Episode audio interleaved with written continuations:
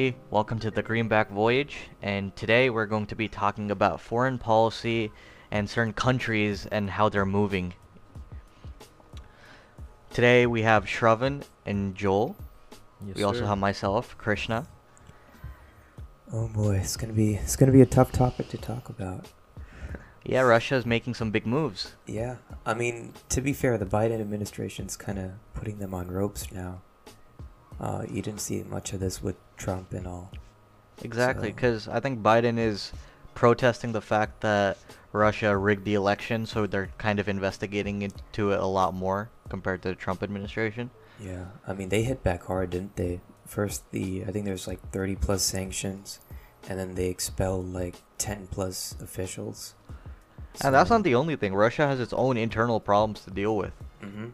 See the rigging of the election stuff, like it's not like we don't do that, right? Um, we all do this, and we've already had like what Robert Mueller's probe and a few other investigations done by special investigators, right? These are non-biased, non-party affili- affiliation guys. Uh, the fact that they're going after this again, I mean, it seems like a dead end to me. Like, what are you gonna get out of this? We all know It's for votes. Super- It's for votes. It's kind of like to garner more trust for the Democratic Party because the entire Republican Party kind of got defaced with the claims of a rigged election, right? So if the Democrats can capitalize on that, it, it bodes well for them in 2024. So it's honestly a political move if you really look at it. The whole Republican point was that the Democrats rigged the election, not the Russians. So to go after the Russians on this, it's just gonna divide, right? You're just gonna add gasoline on the fire of an already existing like call it, like tension between us. I mean, that's Right. not the only thing, is it? It's also, I guess, U.S. military support. I mean, Biden, within his cabinet, or not within his cabinet, within his, you know, close advisors, multiple military officials are within, you know, talking range of him, you know, potentially advising him to possibly just push forward against Russia and China. So we don't know what, you know, internal stuff is happening within the White House itself. And not just that, Biden always had like a interest in Ukraine per se, and due to that, um, it kind the the fact that Russia is making a lot of aggressive movement in Ukraine kind of pushes the United States to act against them. See, like the whole Ukraine situation is just a classic uh, problem. This happens in pretty much every re- other region. You have this country, right, that's kind of sandwiched between the EU and Russia. Like Mhm. the left half is is open to well in in two in 2014 there was this deal that I think it was called um, it was some uh, long deal that they had um, I'm not sure what the name is I think oh yeah so the DCFTA which stands for deep and comprehensive free trade areas so the EU and Russia or sorry EU and uh, Ukraine signed this deal which allowed for free trade uh, fr- like people people and goods can travel freely and what that does is that paves a path for the Ukrainian government to join into NATO, right? And since it's sandwiched between Russia and the EU, that's going to give EU more influence because it's getting closer to Moscow, right? The, the whole area will be closer to Moscow, and the NATO's influence and EU's influence will be closer But didn't this didn't this entire war in Ukraine start in 2013 just because Ukraine didn't want to join the EU and they So- wanted to improve relations in Russia? Right. So the thing so there so I think um back in so when when the Soviet Union collapsed in the 1990s or in 1991 uh actually what b- before that so Soviet Union they had a huge nuclear arsenal, right? Most of the nukes were actually or not most but a good amount of nukes were actually in Ukraine. And once the Soviet Union dissolved, uh, Ukraine actually was left with these nukes, right? So what Ukraine did in 1991 or in 1995, um, they exchanged these nukes uh, for a promise of Ukraine's sovereignty. So Russia had to recognize that Ukraine was an independent sovereignty, and they also officially did this in 2020 or uh, 2000 when Russia signed a deal with the EU, right? So they were saying, okay, we we support Ukraine's independence, and Ukraine will be able to make treaties with other countries, and they don't have to report. They don't have to like uh, they're not under our jurisdiction. It's they're on they're a free autonomous state. And in 2014, this this new Ukrainian president, uh, his name is Viktor, uh, he was he was pro Russia. So Um, so half the, the the right half of Ukraine actually like has stronger ties to Soviet Russia. They speak Russian. Their whole culture is is kind of is, is similar to Russian culture, right? They identify as like Russian, and then the the left half is Yeah, I mean more that's Ukrainian. that's why they a- that's why you know Putin tried to annex Crimea in 2014 is because that was yeah that was his an basis advantage. is just yeah Uh, his basis yeah. And you was go- that there's so many Russian nationals in Crimea that it's basically his property to take. And I Yes, Russia the- the- also wants to kind of capitalize on the resources Ukraine has, because Russia has all the designs on Ukraine's natural gas pipelines. So if they can capitalize on that, that's a huge economic boost as well. So the war So- is profitable overall. So the gas pipeline that runs in Ukraine is actually Russian owned, right? Mm-hmm. The, yeah. The the the U- U- the Russia Russia and EU actually operate that gas pipeline. Actually, 25% of the natural gas that goes through Ukraine goes to EU, right? The problem Yeah. with that was they Ukraine was actually accused of siphoning off small amounts of gas from that pipeline. And they actually completely stopped it, right, to nearly zero. So no, no natural gas was actually flowing through that pipeline what Russia ended up doing is they went to Turkey. So Turkey had this, they had this pipeline that went through the Black Sea, and uh, it was a project that started in, uh, in 2019, and I think they, I think it's it's operation, it's in operation now, and now Ukraine doesn't have any natural gas pipeline that goes through it. Russia directly exports from through the Ukrainian, I think it's called Ukrainian Turk, uh, I think it's called Turk Stream. They export it through the Black Sea to the EU. So I think Russia's like thought process was that they, they always just thought that Ukraine was part of them because of the similarities in culture, the similarities, the, the the linking of history between the two states, and plus Ukraine was also a former Soviet state, right? Right. So now all of a sudden, if there's a revolution in Ukraine, that might force other regions in Russia who are also like dissident towards the government to form their own revolutions, and that's not the ideal situation that uh, authoritarian rulers such as Putin want to have in their country. Yes, so, there was a there was actually a revolution that happened in Ukraine like recently. Uh, It was called it was called the Euromaidan Revolution. That was kind of uh, prompted with the the Ukrainian president that, that Victor when he said that because he, was pro Russia and he wanted to back out of the U, U, EU deals, right? And Putin supported that obviously, and the EU didn't want it because if Putin gets control of Ukraine, he will be he will have more influence towards EU, right? Because of the geographical, uh, uh, because of the strategic geographical area, right? So um, they actually had a revolution, and the majority of the population actually wanted to go back to Russia and become part of Russia. That that Mhm. actually happened, right? And that But- and there was actually a crisis that happened there. There was a crisis, and that's when that's when Putin sent armed forces to annex Crimea. So Crimea is actually not part of like Ukraine when it comes to trade deals or any other deals. It's actually it's under Russia control. Right. But And if you really think about it, right? Mhm, yeah. Ukraine also has a decent amount of leverage over Russia. Because if you think about it, uh, a lot of former Soviet states with like like-minded policy, they have this bloc called the Eurasian Union, correct? The Eurasian Union literally does not exist without Ukraine, because Ukraine is one of the largest masses in the Union. They have significant influence, right? So if they back out, then the Eurasian Union, which is essentially led by Russia, which is the most powerful nation in the bloc, can't really pass any like um, alliance-based policies.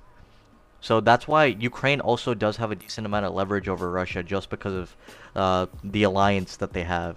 Yeah well the only thing that ukraine really has is the support of nato and eu right? Because Mhm, yeah. nato and eu have their own interests right? They, they're not going to give up ukraine to russia's control easily. That's not going to happen just because of where it is geographically right? It's in a very very Yeah. powerful spot. It's under uh, the sea of A- it's uh, it's right in between the sea of azov and, and the black sea right? It's in a strategic point. So to give up ukraine to russia that easily it's not it's never going to happen and that's the only thing that ukraine has going for it right? So. That's why there's because Ru- if Russia w- were be able to gain Ukraine, if they were to be able to gain all of Ukraine's landmass, it's it's Russia will become really really powerful in that area. So that's that's and why what what do you what do you think about the the Russia closing down the Black Sea from warships? What, what do you think? Because Ukraine is claiming that this move is illegal and they want to contest this in the at the UN, right? well, so depends on if- which black which part of Black Sea, like the northern part, like uh, where the it's several areas, so I'm I'm not really sure the exact location where they blocked it off, but it's multiple locations of the Black Sea, kind of just preventing warships from entering the region. I think So you can I think- militarize in the Black Sea now. Yeah, so I think which I think I know which time you're talking about the Kerch Strait, right? That that Yeah. only that's the only like uh that water body that runs through the Sea of Azov in Black Sea. That is completely under Russian control, right? There's a lot of ports there, and I this is at almost like ten thousand uh Ukrainian uh I think that like almost ten thousand casualties because of this conflict. There were many you know gunboats and patrol boats that are sent to that area, and Russia Mhm. claims that it's illegal to enter that area, and they all they actually end up shooting those those boats down. And it, it still are. The thing is, what Russia's done is they've moved their troops back, but they still have so many military weaponization on the border that it's sort of like, you want to fight us? Go ahead. Like, see what happens.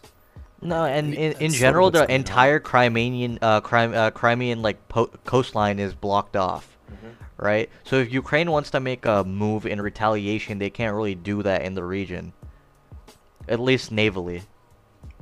That's true. I, I don't know. In my opinion, I think the major reason that Putin just, you know, did all this in the first place, you know, the seven year war at this point, it's just because of his the support that he's had, the popularity. I mean, I'm pretty sure like his ratings shot up after he went to go annex Crimea. Putin just- has a lot of Putin has a lot of similarities with olden Russian leaders in in the USSR, Mm-hmm. right? Where th- they're a little expansionist, kind of similar to China, where they want to kind of collate all the previous Soviet states, because they've all had like their similarities, right? And create like this massive region, which China is kind of doing in like the South China Sea region and like a bit, a little bit in South Asia. So both of these countries are trying to like expand within Asia to compete against the United States. But I don't really. I think I think the issue with Putin right now is he doesn't want a repeat of what happened in the first Crimean War back in like what was it 1850. I mean, I mean, the militarization of the. I mean, the closing down of the Black Sea to the and the Crimean coastline doesn't really help his case, because Mhm. that's obviously gonna uh, aggravate the Ukrainians a lot more. Yeah. And Navalny is not really helping much here. I think, you know, Putin just wants that support to show to the Russian people that he is the stable monarch of Russia for the future. Yeah, and dissidence doesn't really help it out. Yeah, especially with like the protests that we've been seeing in the past, what is it, past year now? Hmm uh, ever since his attempted poisoning. So that's like that's a key thing for Navalny right also now. does have a point though, because Russian prisons have uh, historically been accused of mistreatment of. I mean, are you their- surprised? I'm not. I'm not in any way. But the fact that someone's finally stepping up and protesting against the Russian government says a lot. That means the political status of, like, the political identification of a lot of people in Russia are changing. Because think that- previously they were afraid of the government, right? That is true. Now they're the, not. The only issue I see now is we've seen his health deteriorate in the past year, ever since that nerve gas hit him, or Yeah. nerve poisoning attempt, whatever it was. And this hunger strike didn't really help much with it. So will, you know, in the next five years, will Russia still have opposition from leaders like Navalny that will continue to destabilize internally in Russia? So Navalny's the, the the guy who got poisoned in UK or some other guy. Uh, he No, no, got he's- uh, he's poisoned in guy Siberia. Yeah. Yeah. Oh, he's he's like a small opposition leader, right? He's been vocal about this shit. Yeah, he Yeah. went to jail for like two and a half years, and uh, he got poisoned by like a nerve agent. Okay. And what happened is he was mistreated in prison, so he started a three-week protest, uh, hunger strike, oh, I y- think, okay. I think I where he was like protesting against, uh, protesting for prisoner rights because they were being mistreated all the time. Okay. So it's going to be very interesting to see how this ends up being because I think that's another one of the major reasons that Putin is backing out of Ukraine slowly. Um, This is one of the things that if Navalny dies, the global community is just gonna sweep it under the rug, kind of like Jamal Khashoggi. Remember Yeah. when uh, Wa- Yeah, the no Wall Street gonna care, Journal? to be honest. That's yeah, because like, sure, there's opposition, right? but the voice is not loud enough and the group is not big enough. So to compete against the Russian government, you need a lot more like individuals, right? One dude doing a hunger strike is not going to help because all the other people are scared. Maybe in the next 10 years this might inspire some riots, but as of right now, I don't see any global response to this. Yeah, well, which which country is gonna back this guy? That, that's the truth. Like no other country is gonna. Let's say like some guy was doing this in won't, in NATO China, won't. Yeah, right? They, mm-hmm. then I someone mean, would. It's some been happening in China. it. It's been happening in Hong Kong, and no, no one's doing anything. right. We're just all can't. we're saying is, oh shoot, that really sucks for them. But yeah, that's that's all we can say. That's all you can say. That's nothing you can do about it. That's the So do you think sta- there's going to be like an all-out war in Ukraine? No, no, not No. not recently, or not soon. Not soon. I don't think so. No, there there's no reason for that to happen. That's just that's gonna hurt uh, Russia actually. It's been yeah, and secondly, it's been what six years, and they've just been stuck on that, you know, that one straight. Uh, for how long now? I mean, it's, And it's like the no same situation with like, like Kashmir, right? Indian troops are Mhm. there, Pakistani troops are there. They're not, they're not gonna start a war. It's it's not that that's not good for either side. It's just a But that's a lot more volatile situation. In Kashmir, there have historically been three wars. All three wars were literally stemmed from the Kashmir conflict Well, between been India and there's Pakistan, been right? not the same magnitude, but there's been armed conflicts in Ukrainian borders as well. Yeah, but they weren't all-out wars where Right, the entire military force got involved. Right. So But I I, don't would think say that Russia the would go to tensions are not as high. Yeah. unless they do like unless they do like a huge move um, i don't think there's going to be any war um, I mean, yeah. and also thing nato is, nato's not going to get involved to back ukraine No, definitely not.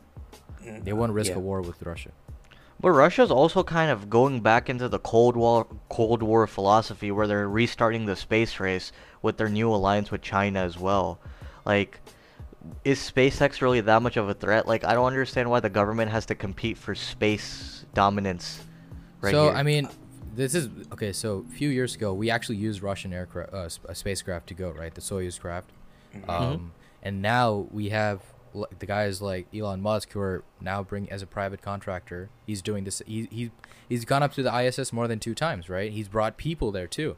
So we don't need the Soyuz aircraft now. We have an aircraft that's made here, domestic, and it also bring it also has is more safe than the other uh, like the Soyuz. Uh, But this is different. It's not even the ISS. It's like the lunar moon station that everyone's saying will be completed by 2025. That's that's that's, the that's main really thing right optimistic. I mean, yeah, it is really optimistic, but considering the fact that what we haven't sent a man there since the 80s. Well, we have no interest, right? The whole point of going to the moon is just to make a statement. That's it. We had no scientific Uh, interest. I- that was kind of I mean, no, it it was kind of true. Like it was literally a statement in during Yeah, the it's space it's literally race. a statement, right? it could Right, still but provide now- support to us. I mean, N- in our mission to Mars. That's the thing. Because now we're just. The US itself is one step closer. No, but I'm saying in the 1960s when we first hit the moon. Oh, yeah, Right. I mean, that was a a statement. statement, yeah. Right now, it's more of like a colonial colonial approach where both the superpowers kind of want to colonize certain planets, and they're working towards that. Right. That's why they're kind of militarizing in space as well, look, which I find I don't- ridiculous. I don't think Russia or China have any interest in increasing their budget for the space programs. They're just leaving this just to separate themselves from the US. They're not going to go with China. They're not going to go restart their space programs with larger budgets. They're just doing this to sep- cut ties with the US slowly, right? That's all I think. Mhm. I don't think any country right now has interest to go to space, spend billions of dollars on that programs. It, it there's no I mean you don't really need to right what what's the point of going to space right now pu- putting in tens of billions of dollars Exactly, and that's I'm why being- America has I'm the advantage in the field. No, America has the advantage in that field because they have the capitalistic advantage, right? Most of the space companies right now that are pr- profiting, like Iridium Technologies and SpaceX and Virgin Galactic with their news like spacecrafts that they're launching, right? All these companies are privatized, right? So the government, like NASA, is no longer really like funding more space projects. No, they're just leasing out their equipment and their intellectual property to other companies so they can capitalize on it. Whereas Russia and China still kind of operate in in a, a not true capitalistic environment. So if there's need, if there's a startup, right, that would want to start in China, it's much much harder to do that in uh, Russia or China than America. So are talking about the space race, right? The modern space race, which which which is where the private sector is a lot more involved in it, right? Russia, China has already uh, lost in that in that aspect because America has a huge head start. I mean, look, the whole reason for Russia to leave is kind of we can't really blame them, right? Because we cut off ties with the Soyuz aircraft spacecraft once we got SpaceX. So we- we're like, we don't need uh, uh, Russia anymore for this spacecraft. We can just use our own domestic space flight or spacecraft to do this, right? So Mhm. where would Russia go? They need business, and they need to. They, that's why they're going to China, right? That's why they're trying to collab with China. Yeah, I mean, the main thing is it's coming from For- sh- sanctions, I believe. That's the main reason why Russia and China kind of put this out. It's sort of like a force against the U.S., like Joel, you mentioned before, I think. It's just showing, like, you know, Russia and China are closer than what the U.S. and Russia are, or what the U.S. and China are. And, it- I mean, it'll be a force to reckon with. I don't think in the space race, It, but it's more of a- maybe in other areas. it's more of like your friend uh, your enemy is my enemy type situation i don't think Yeah. russia and china really are you know best friends they're right? not best pals, but they they're definitely showing like if it comes to fruition, they will fight the U.S. over anything. I mean, the, see, there there have been research analysts who predicted that in a state of war, right, the Russia U.S. can practically won't team up. No, no, no, no, no. I'm saying the U.S. can quite literally, with the amount of arsenal that they have, they can quite literally take on the entire world and still potentially win, right? So even if Russia and China do collaborate, America still has significant like military might that can counteract that. So while it is a significant threat because it's going to make America work a lot harder, it's not the most alarming thing. Yeah well russia is kind of isolated now. That's the whole problem. That's why they're going to china. We have if you look at the space programs we have nasa european union has the esa russia has their own soyuz programs and their own uh, space program. And china does it's not as big as uh, ours or any of the other ones but india has one. And we're we, our we, we're kind of going f- much further ahead than where russia is. And we have nato. Russia's not part of nato right? We have an alliance russia they're not part of eu right? So in terms of alliances and growth russia uh, russia is lagging behind than the the western part of the world. So that's why they're going to china to try to come up with a sort of an al- alliance right? It's kind of it's kind of like china's like the last uh it's it, they're the last you know option that they have right? Because you know a- after all the tension and screw ups that we've had with russia and, and the european union with them I actually disagree. so I don't think China is the only option that i mean Russia who else has. is there Because India. Because if you think about it, right, Russia has historically been one of India's biggest allies, right? And even in recent times, with the creation of the BrahMos missile, which is uh, apparently the third fastest, uh, war, uh, like, uh, missile, I'm pretty sure. I think From it's Russia? the third fastest. Uh, it's a collaboration between India Oh, right, and right, right, Russia, right. right? The BrahMos missile. I Mhm. think it's the BrahMos 3. But yeah, it's one of the fastest missiles. It's really good technology, and in fact, the U.S. has bought a couple billion dollars worth of it as well, right? So with that alliance and ISRO being what it is, ISRO is a great space organization which has beat many world leaders to the chase, right? So Russia could have exploited that as well, and that's a safer bet because China has this historical tendency to just debt trap economies. They'll give you a lot of money or they'll give you a lot of deals and capital, right? And then they'll call it call in the favors, like they'll call back in the debt for land. And that there's a possibility that they could do that with Russia too. It's just not the safest bet. So that's why I feel like Russia should have looked for other opportunities like India's space program. I mean, who or maybe knows if other space who knows if other countries can join this project? Yeah, but that's what Um, that's what I'm saying. Because of China's no team up, a lot of countries in Asia are gonna join. I don't know. I think well it's asians don't have the I think- power first of all okay I think no. If For they other work countries together, what which other country in asia is going to join china south korea I think nope. no. Japan I think the nope. space race, space race is completely different from what's going on globally. You know. No, but it's just the Earth. association with China, because that's Yeah. giving China power. The That's- moment you get true. into a deal with China, even if it benefits both parties, China has leverage. And in no situation, especially because Asia is extremely volatile right now. Because if you look at countries like Bhutan and Nepal, they're completely they- they're they're sinking right now, right? you have Nepal. There, there's reports of Nepali prime ministers getting honey trapped by Rush, uh, Chinese uh, ambassadors. Chinese agents, right? yeah, yeah, which is which is crazy, and it's actually true. And there's reports of um, uh, places like Pakistan that are completely debt trapped by China. So the, the the concept of debt trapping is people are not realizing the magnitude of it, because China just calls in the debt and takes your land. Yeah, So if it's- you I enter a deal- Russia- Well, I think we- Russia's just being aggressive right No, now. no, no. That's They- never gonna happen to Ch- Russia. First of all, the debt trap tactic is not gonna happen to Russia, right? It I mean, can it work could. on We Russia. saw it- we no, saw no, no. It's not gonna work on them, bro. It's no, not. we saw it happen in the '90s with them. That's why their economy tanked. So it could again happen. What do you, what do you mean '90s? What are you talking about? Like the collapse of Soviet Union? Or what? No, so once the Soviet Union collapsed, what the Western powers did is they came into power and Okay. basically, you know, told Russia how to privatize their economy. The issue with that was Western powers came in and basically sort of debt trapped Russia by, you know, privatizing everything and then the Russian economy basically had no revenue to gain from it. So what happened is I think they have the ruble, that's their um, currency. I, I I'm gonna, might be wrong, but the I think you're right, I think you're right, yeah. the ruble basically lost all its power, and it just entirely collapsed the capitalistic ideology that you know Russia had at the time, and that's how Putin came into power. So it's it, it is possible that it can happen again. Um, it might be in a different way. You know, you never know with China, but yeah, it'll be interesting how this goes forward. Well, I, I don't I, I can't see China doing a debt trap on Russia at this point. I That's- I see them do. I mean, they've done it on us. Okay, what would they do? You, I, I don't know what they can do. They have. I- so I much remember power. earlier- Russia, okay, Russia's I not remember powerful, earlier but they're Russia's not too powerful or too big, but they're powerful enough for China not to do that, right? I it- don't think so. Their their main sources of investments now are in volatile oil and natural gas regions. okay. That's all they have in, in terms of you know and natural I mean, resources. one of their main source of revenue is also weapons deals. Yeah, okay. All right. So just 3, but they're all pretty volatile in nature. And at some point there will be a sort of change in how society thinks, you know, with clean energy coming into the US now.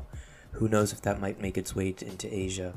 It may take a couple decades, but I think Russia is is not focusing enough on how to grow its economy like it did in the 2000s and instead it's focusing on how can Putin maintain support and power and control over the Russian population.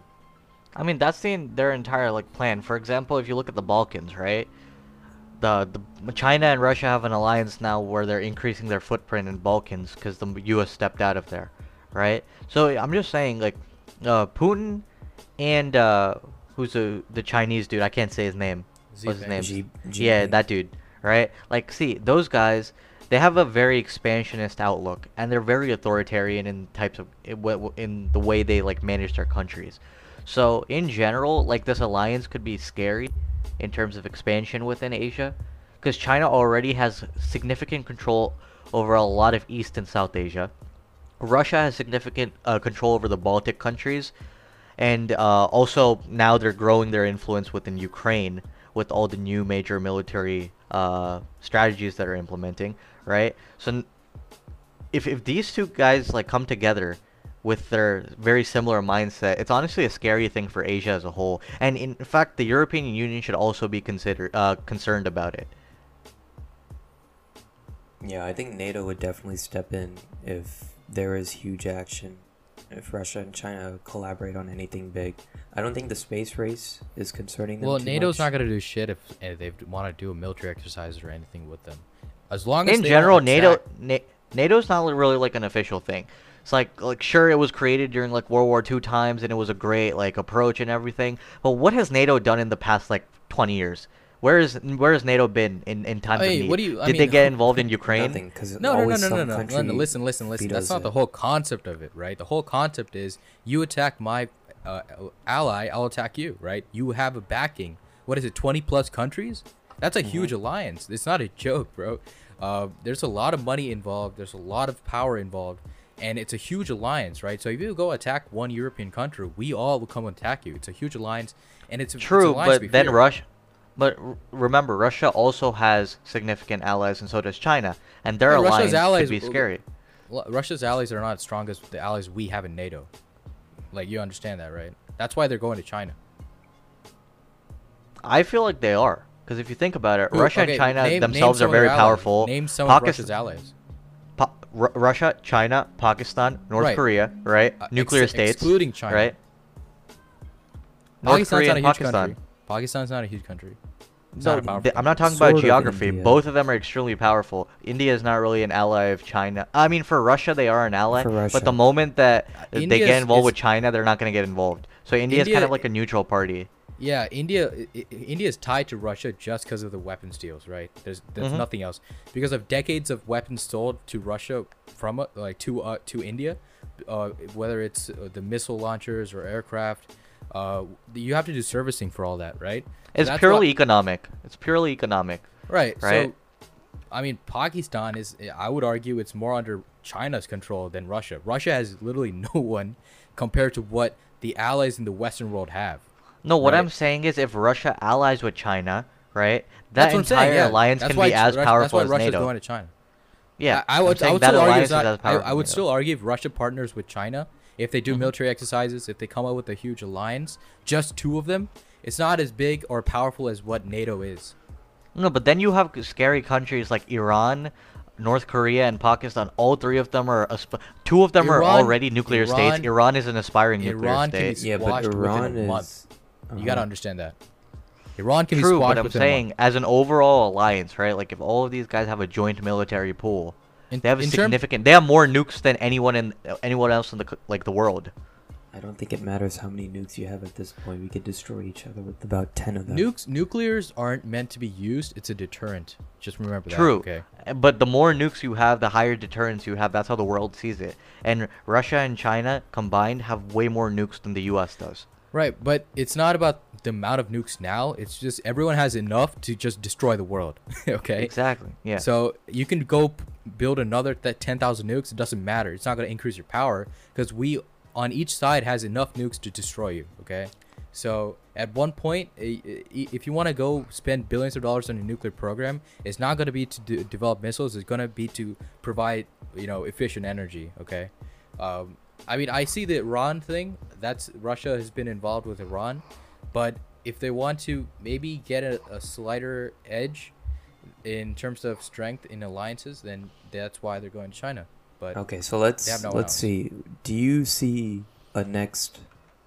I don't want to say Cold War, but some sort of, I guess, more military aggression in the next four years. I th- I think it already started. I think we're already in a state of a no, cold no, war we, we are in a cold war. Okay. no, yeah, no doubt. That I didn't want to say Cold War for that reason. That's why I said military aggression, on the ground troops. From which uh, wh- not well, which in parties? combat with each other. Uh, Like who and who? we'll take. I mean, we'll take Russia, China, and the U.S. Between those three, because they right now they are the superpowers. I do think that uh, uh, the are the U.S. only will get involved superpower, with by. China.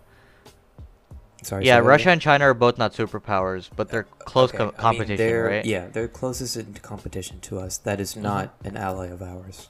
Yeah, but I would say I do see military uh, aggression happening in the Chinese South China Sea conflict, right? That's- yeah, we I can mean, talk that's about already that happening, another time. right? I'm, True, I'm it's happening, and I feel like the U.S. will continue I'm uh, talking increasing military Russia. might there. I'm just talking more than Russia and U.S. Do you see any no. no, military Nope. I don't really Nope. see it. No. aggression between them? Nope. Not Okay. gonna happen No. for decades. Nope. All right. Yeah. I mean, Russia is only- too insignificant now. They're not as big as they, they no, were yeah, like the Soviet Union. Not. There's no way. And especially They with have- Putin, like Putin's on a power no grab natural streak. resources anymore. They have no Exactly. stable natural resources. Let me rephrase that. Exactly, and the U.S. beat them to the oil uh, reserves as well. So the U.S. has a lot more oil, and then Russia Uh, sold we're, we're also Alaska for- exporting more oil than we actually import from uh, Middle East. Remember, like a few years Imagine- ago. Imagine if One of the Russia didn't sell Alaska to us. Exactly, that was one of the stupidest No, moves no, Russia no, could have no. done. It was. I mean, Russia was huge in debt, man. They needed to sell it. I uh, guess, but like they could have, if they did some more like research within Alaska, Yeah, they I could have capitalized on the oil over there. No one knew oil was there until what, like hundred years after the U.S. purchased it. So, I mean, yeah. In hindsight, yeah, it's a great investment, but everything's in hindsight, isn't it? hmm So Alright. overall, I do think that Russia's and China's alliance is scary in multiple areas because it is a major threat to the U.S. I would say in terms Right. of intelligence gathering, that would be scary. Like if you look at Iran, right? Whenever there's some military conflict, they the next few weeks they'll start attacking our government websites. Same thing with Russia. You saw SolarWinds, Microsoft, uh, the Outlook servers were hacked. China's doing the same thing in terms of stealing our intellectual property for designing their military aircraft. Like the F-22, it's the same thing as like the I think the Sukhoi Su-25, right? The designs were the same. Even the F-35, right? They copied all the designs. In terms of intelligence gathering, if they start to I mean- share intelligence, that is a big, big problem. But in terms of I- military might, it not a big problem. Just intelligence. think- I mean, China's probably. strategy in general is just buy foreign products, disassemble them, and rebuild them as their own. That's their entire policy. I think with China, there are a lot of issues on whether they can sustain the growth that they're on and be at the level the U.S. is right now. But in terms of Russia, I think the next like five years are just going to be focused on Putin gaining power again. In terms of military might, for the next hundred years, I don't think China can compete with the U.S. But in No, terms yeah, of economic I don't- mobility, I definitely think that No, no. I in terms of economy, uh, we I, I think China can more. Overtake. like I've researched some bit into China, and it's actually kind of frightening to see where China's heading in the future. It's not a good outlook. That's what I mean for them. Uh, there are some Want to expand on that? Uh, maybe another time. We can talk about China then. Uh, I wanted to just keep this about Russia, but yeah, China has some problems of its own. I mean, mainly due to its population. There's a lot of problems that are coming with it that most people don't realize. But in terms of Russia, I think the main thing to focus on is can Putin, I guess, sustain support within Russia? Of course, he'll be in power until he probably dies, but will he be able to, I guess, fully. No, Putin, go- Putin re- really needs to reevaluate his priorities Yeah. because what he needs to do is he needs to move away from this power grab mentality and start thinking about Russia's economy. Because Russia has not been a GDP leader for the past like 10 years. They Mhm. they're in the top 10 GDPs of the world, sure, but they're not in the top No, five. I mean, after 2012 and that rigged or whatever rigged election that Putin did, Mhm. it's just been downhill from there in terms of the economy. 2012. You mean Yeah, Obama's second term? Yeah, no, in 2000. No, no, no, not in terms of U.S. and Russia poli- uh, elections. Oh, oh, okay, okay, yeah. Yeah, so R- Putin basically. I mean, it's not you know fully confirmed. I mean, his his whole his whole tactic, right, is to serve as prime minister, and until his term ends, switches to president, switches back to Mhm. prime minister. That's Yeah, his whole. so he will loophole. always keep be in power. It's just how much opposition will there be for him? I mean, Al- Navalny as long as the oligarchs support him, he won't have any opposition, and that's That going to be for a long true. time. I mean, he also does kill the oligarchs if they ever go against him, as we've seen. right? Yes, it's part of the KGB and Kremlin, so Yeah, it'll be interesting. I think I don't know if Russia can also just like lay back from Ukraine. I mean, you saw it with the Minsk two. I don't know if you remember that in 2015, where they signed the pact. Um, you know, providing military destabilization within the Ukraine region, which basically didn't happen. So yeah, it'll be interesting to see what happens in the coming years. I do want the U.S. to get involved in Ukraine, however. I don't think they will ever will. The I EU think will we should kick them not- out. I don't think the U.S. I think be the bu- involved at all.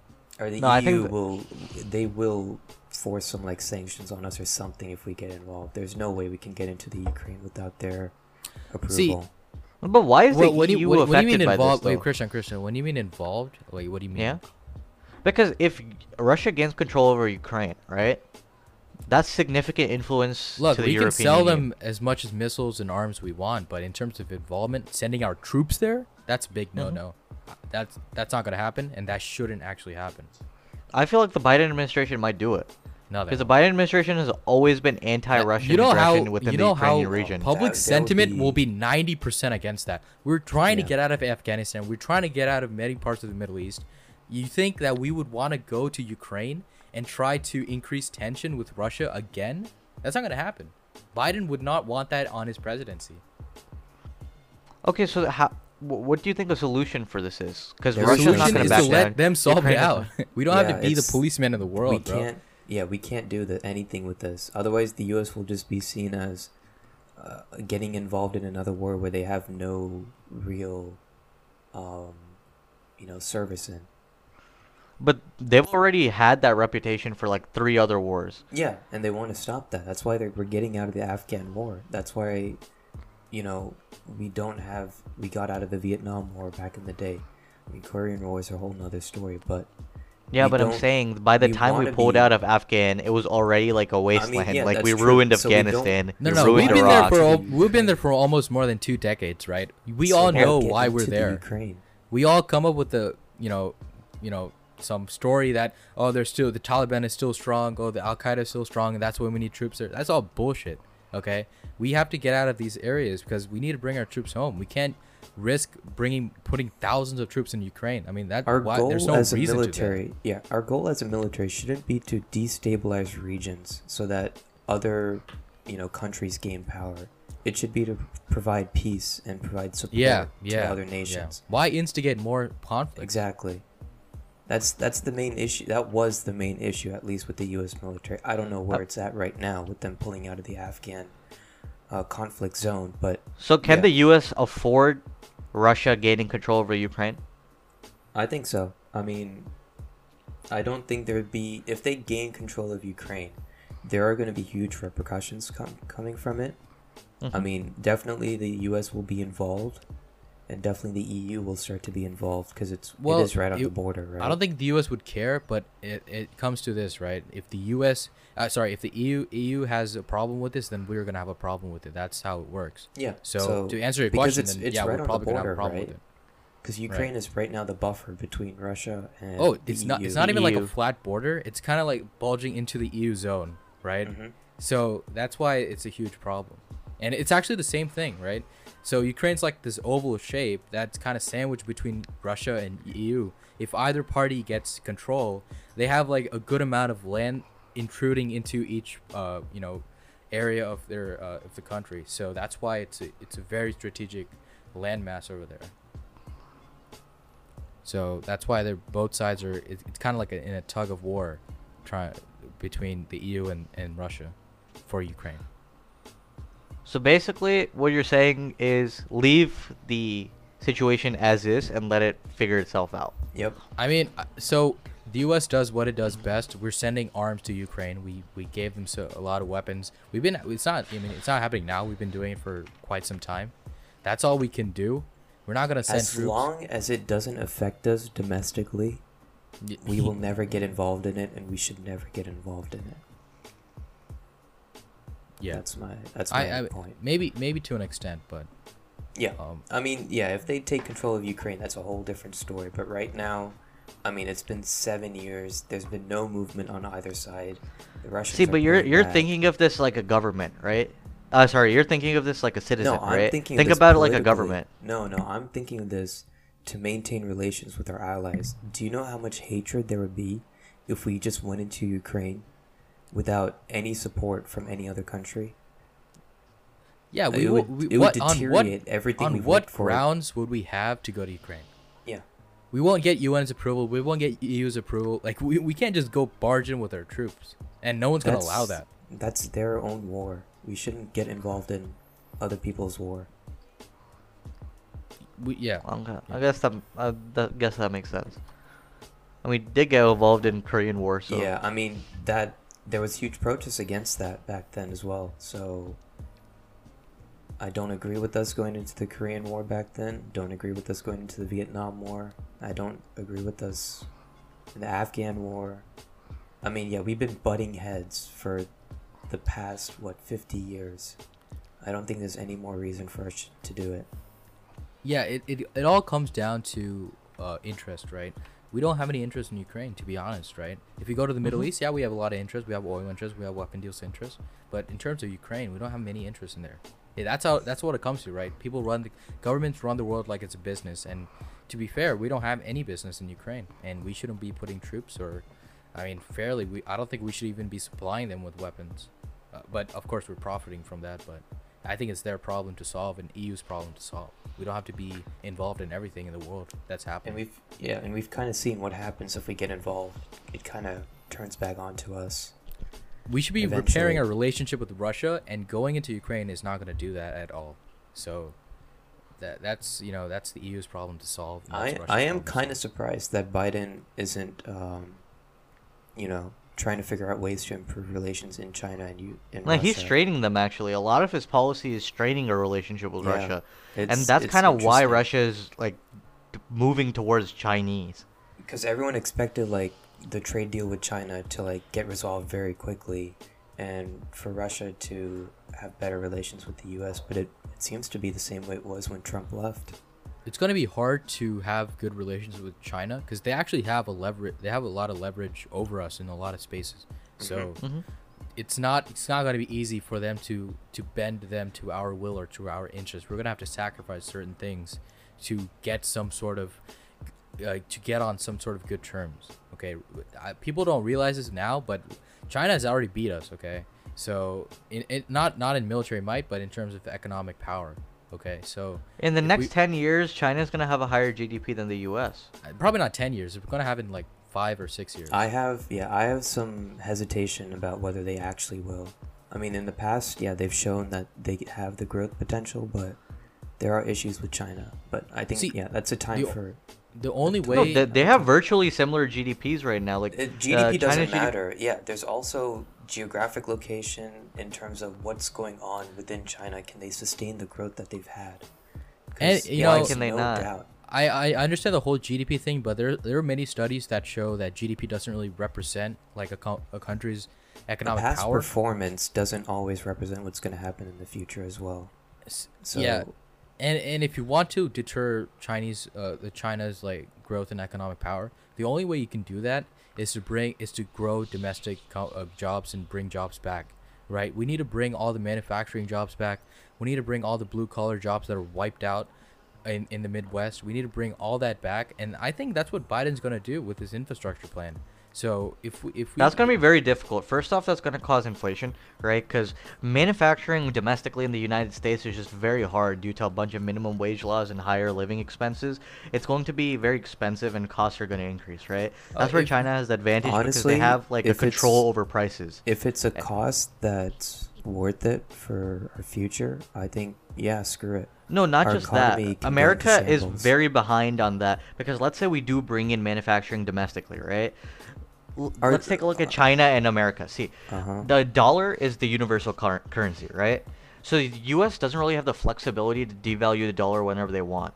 But in China, however, the yuan is not the uh, global currency Reserve. of the world. So China has significant flexibility to do whatever they want to the yuan in some uh, years, you can see, take a look at how China prints money. They'll print ridiculous amounts of money, making that uh, making the yuan almost worthless. So imports are ultra cheap, and the global economy think- hyper imports. I think So- how about how about we save this conversation for another time? Just like on China specifically.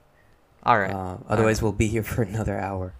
yeah, but there there isn't much more to talk about Russia. So Yeah. I think the I think- border, the ground line is the U.S. should not get involved in Russia. Russia should focus more on economic development rather than power grab tactics, and they should focus. Uh, they should be wary about their Chinese alliance and think about it a lot more. I think, I that, think those were yeah. the main also, points. just in terms of Biden, it'll it'll be interesting to see how relations unfold Mhm. and Yeah. how that has an effect on the ruble, especially since it didn't have a great effect last time on it. Yep. So we do need to kind of like stabilize this Cold War situation as well. Yeah. Cold War is always yeah, gonna I- exist. I think uh, I think that does it for us today. Um, so yeah, thanks for wa- listening in. If you're on Spotify, make sure to follow us and listen for new episodes. Or if you're on YouTube, make sure to leave a like and subscribe. And we will see you guys next week with some financial updates.